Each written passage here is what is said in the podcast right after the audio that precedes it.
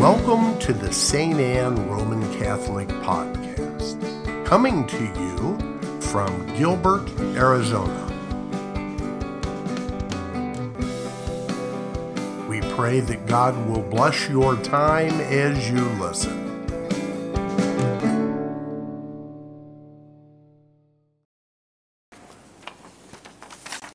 Dear friends, welcome to the second Sunday of the year.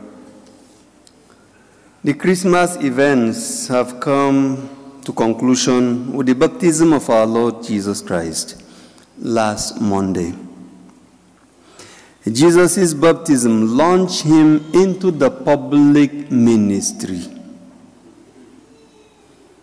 Soon after that, on Tuesday, we started reading from the Gospel of Mark. They said he spoke with authority.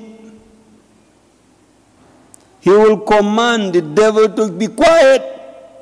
And there was serenity. He spoke with authority. He did a lot of healing, beginning the Gospel of Mark. He started his public ministry. And as Christians, our baptism launches us into ministry. That the minimum qualification to preach the gospel is your baptism. So a Christian that is baptized is a Christian on mission. And our mission is to preach the gospel.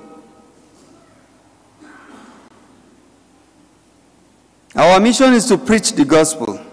And today, being the second Sunday, the psalmist has set the tune for our reflection. Here am I, Lord, I have come to do your will. Just starting the year, I think this theme is very, very important for our reflection. That if we don't do the will of the Lord, whose will will you do? Is it the devil's will? He will not reward you. For those that do the will of God, they have a reward after. But the devil will just deceive us and leave us nowhere. The will of the Lord, in all ramification, should be what we should be pursuing. He said, Not my will, but your own will. Even when he was praying that the cup should be taken away, not my will, but your own will. And so, this is the theme that cuts across our readings. But the first, the second, and the gospel reading. There is nothing that we can do to please God, our Creator, than to do His will. He does not need burnt offerings, He does not need holocausts. What can we give to the Lord that will suffice than to do His will? Therefore, doing His will should be our prerogative. The prophet Isaiah in the first reading Israel is imaged as the servant. The servant of Yahweh, the Messiah, was born. And God had appointed Israel to manifest his salvation to all the nations of the world. And through Israel, the light was expected to be extended to all nations. Appointed Israel to be the light to all nations. That through them the light will be shown to other nations. And if Israel must be effective people that will give the light to others, they must do the will of God. The will of God is paramount in whatever we do. In St. Paul's, in the second reading, is called to be an apostle of the gospel. The task of an apostle is not his own will, but the will of the one who has appointed him. And this was fulfilled in St. Paul's mission to the Gentiles. He made tremendous sacrifices to extend the frontiers of the gospel to the Gentile nations. St. Paul paid a price for preaching the gospel. He fought the good fight. He did his bit. Though a late comer, but he said he had to work hard, going to the Gentile world in order to preach the gospel, writing how many letters. He did his bit in doing the will of God. And I think he has handed the mantle over to us, you and myself. We are the Pauls of our own time. We are expected to preach the gospel, do the will of God in every circumstances. In the gospel, John the Baptist, the forerunner, caught a glimpse of Jesus and made the profound confession, Behold the Lamb of God who takes away the sins of the world. From the onset, John acknowledges the reality of Jesus' redemptive mission that geared towards doing the will of the Lord.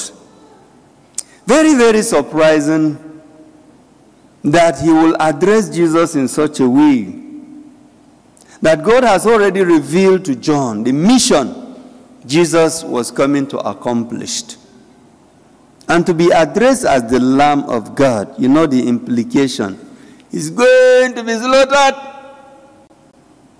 give his life as a ransom for you and myself. In the Old Testament, lambs were used for sacrifice. Before the Jewish Passover, God instructed Moses that the lamb without blemish be slaughtered by each Jewish family on the eve of the exodus from Egypt. This was the most momentous event in Jewish history. According to the story of the Passover in Exodus chapter 12, the Jews mark their doorpost with the blood of the Lamb, and this sign spared them from destruction. Since the fall of Adam and Eve, God promised salvation to humanity. There was no animal that could suffice to expiate the sins of the world. The prophet Isaiah prophesied that the Lord has led him to carry the iniquity of all. Isaiah chapter 53, verse 5 to 6. That the single offering that Jesus met on the cross, the bloody offering when he was crucified, takes away the sins of the world. John employed this imagery of the Lamb of God to reveal Jesus' salvific mission of offering one single sacrifice that takes the sins of the whole world. There is no other sacrifice anymore that can be offered.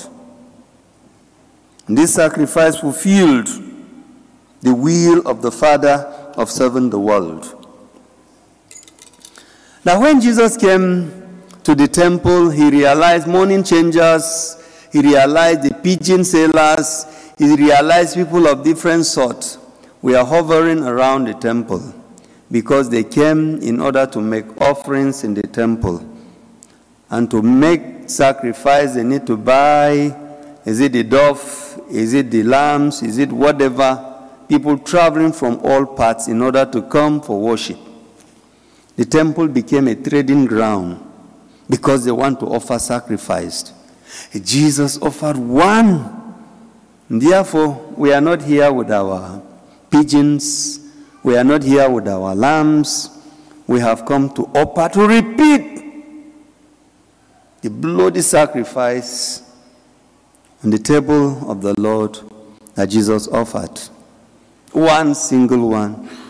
There is no need for you to go to buy a pigeon anymore because Jesus had given himself as ransom for all of us. His one single sacrifice suffices for our sins, for the expiation of our sins. And Jesus will clearly say, I have come to do, to do the will of the Father who sent me. This was always his slogan not my will, but the will of the Father. No matter how bitter it was, he denied his will to the Father. His was to please the Father and not any other person.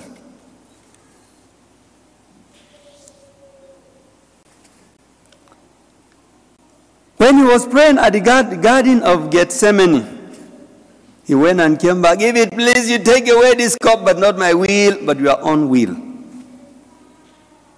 In the Our Father, and we say, Thy will be done on earth.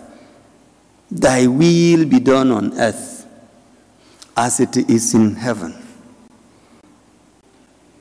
At the end of his public ministry, Christ willingly offered himself to be crucified on the cross to save the world by fulfilling the will of the Father.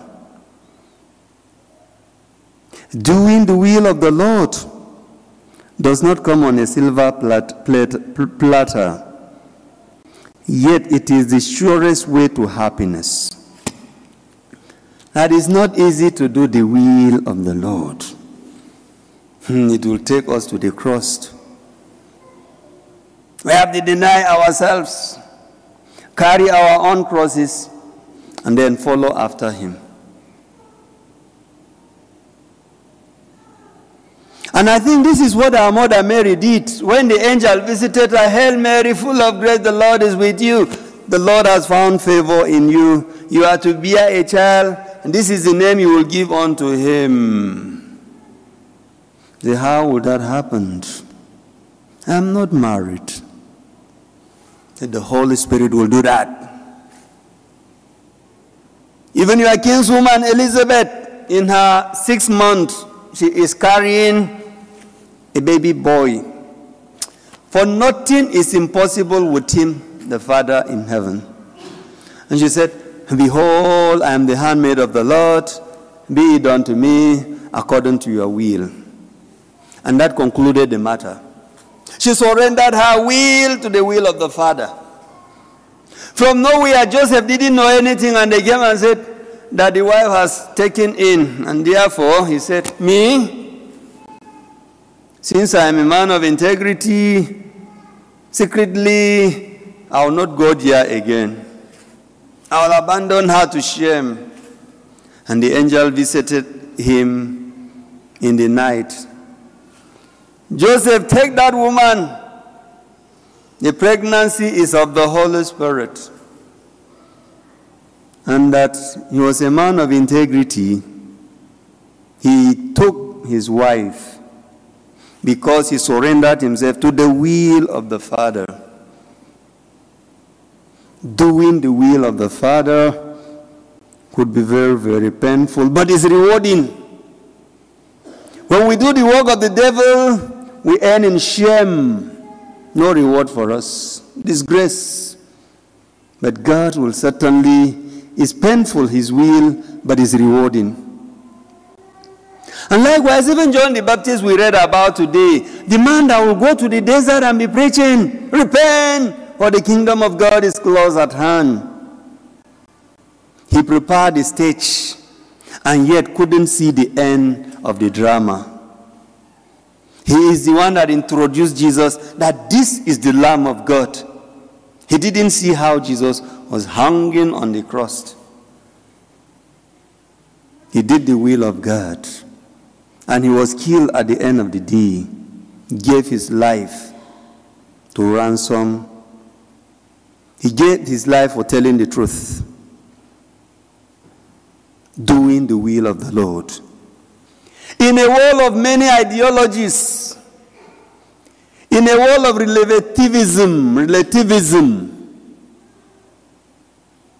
in a world in which people carry different opinions, the only thing that can save us is the will of God. Because we will have conflicting opinions on matters, matters of faith. When you talk about, the woman will say, Your body is your body. What is the will of God in this matter? The will of the Lord should stand as our prerogative, should stand before any other one. In whatever office you occupy, even in your family, if leadership will be easy for you, let the will of the Lord be done in your family. We should surrender our wills to the, to, to, to the Lord's will. And when we talk about the will of the Lord, we are talking about justice. We are talking about truth because God is truth, justice, whatever that has to do with love, faith, doing the right thing. And the right thing is always difficult. Making sacrifices until we end on the cross. There's no sacrifice that is too much until it takes us to Calvary, doing the will of the Lord. So today, we are being challenged, just beginning the year. If we must succeed, the will of the Lord should be at the fore in whatever we do. In our workplace, in our families, and wherever we may find ourselves, even as a priest. The devil is competing he brings his ideologies, and then this is God's will, and this is the devil's will. And the devil's will is always easy. But we shouldn't go for the easy way. We must follow after him.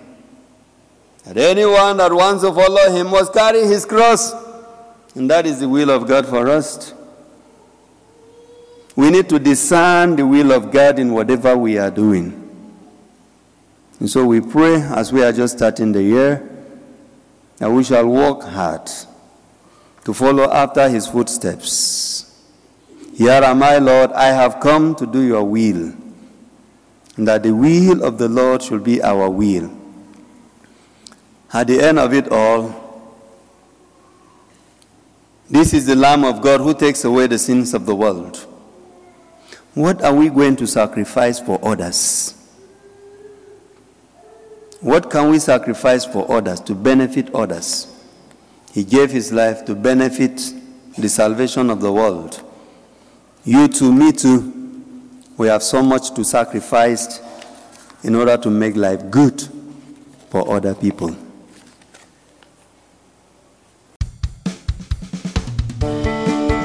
Thank you for listening to the St. Anne Roman Catholic Podcast.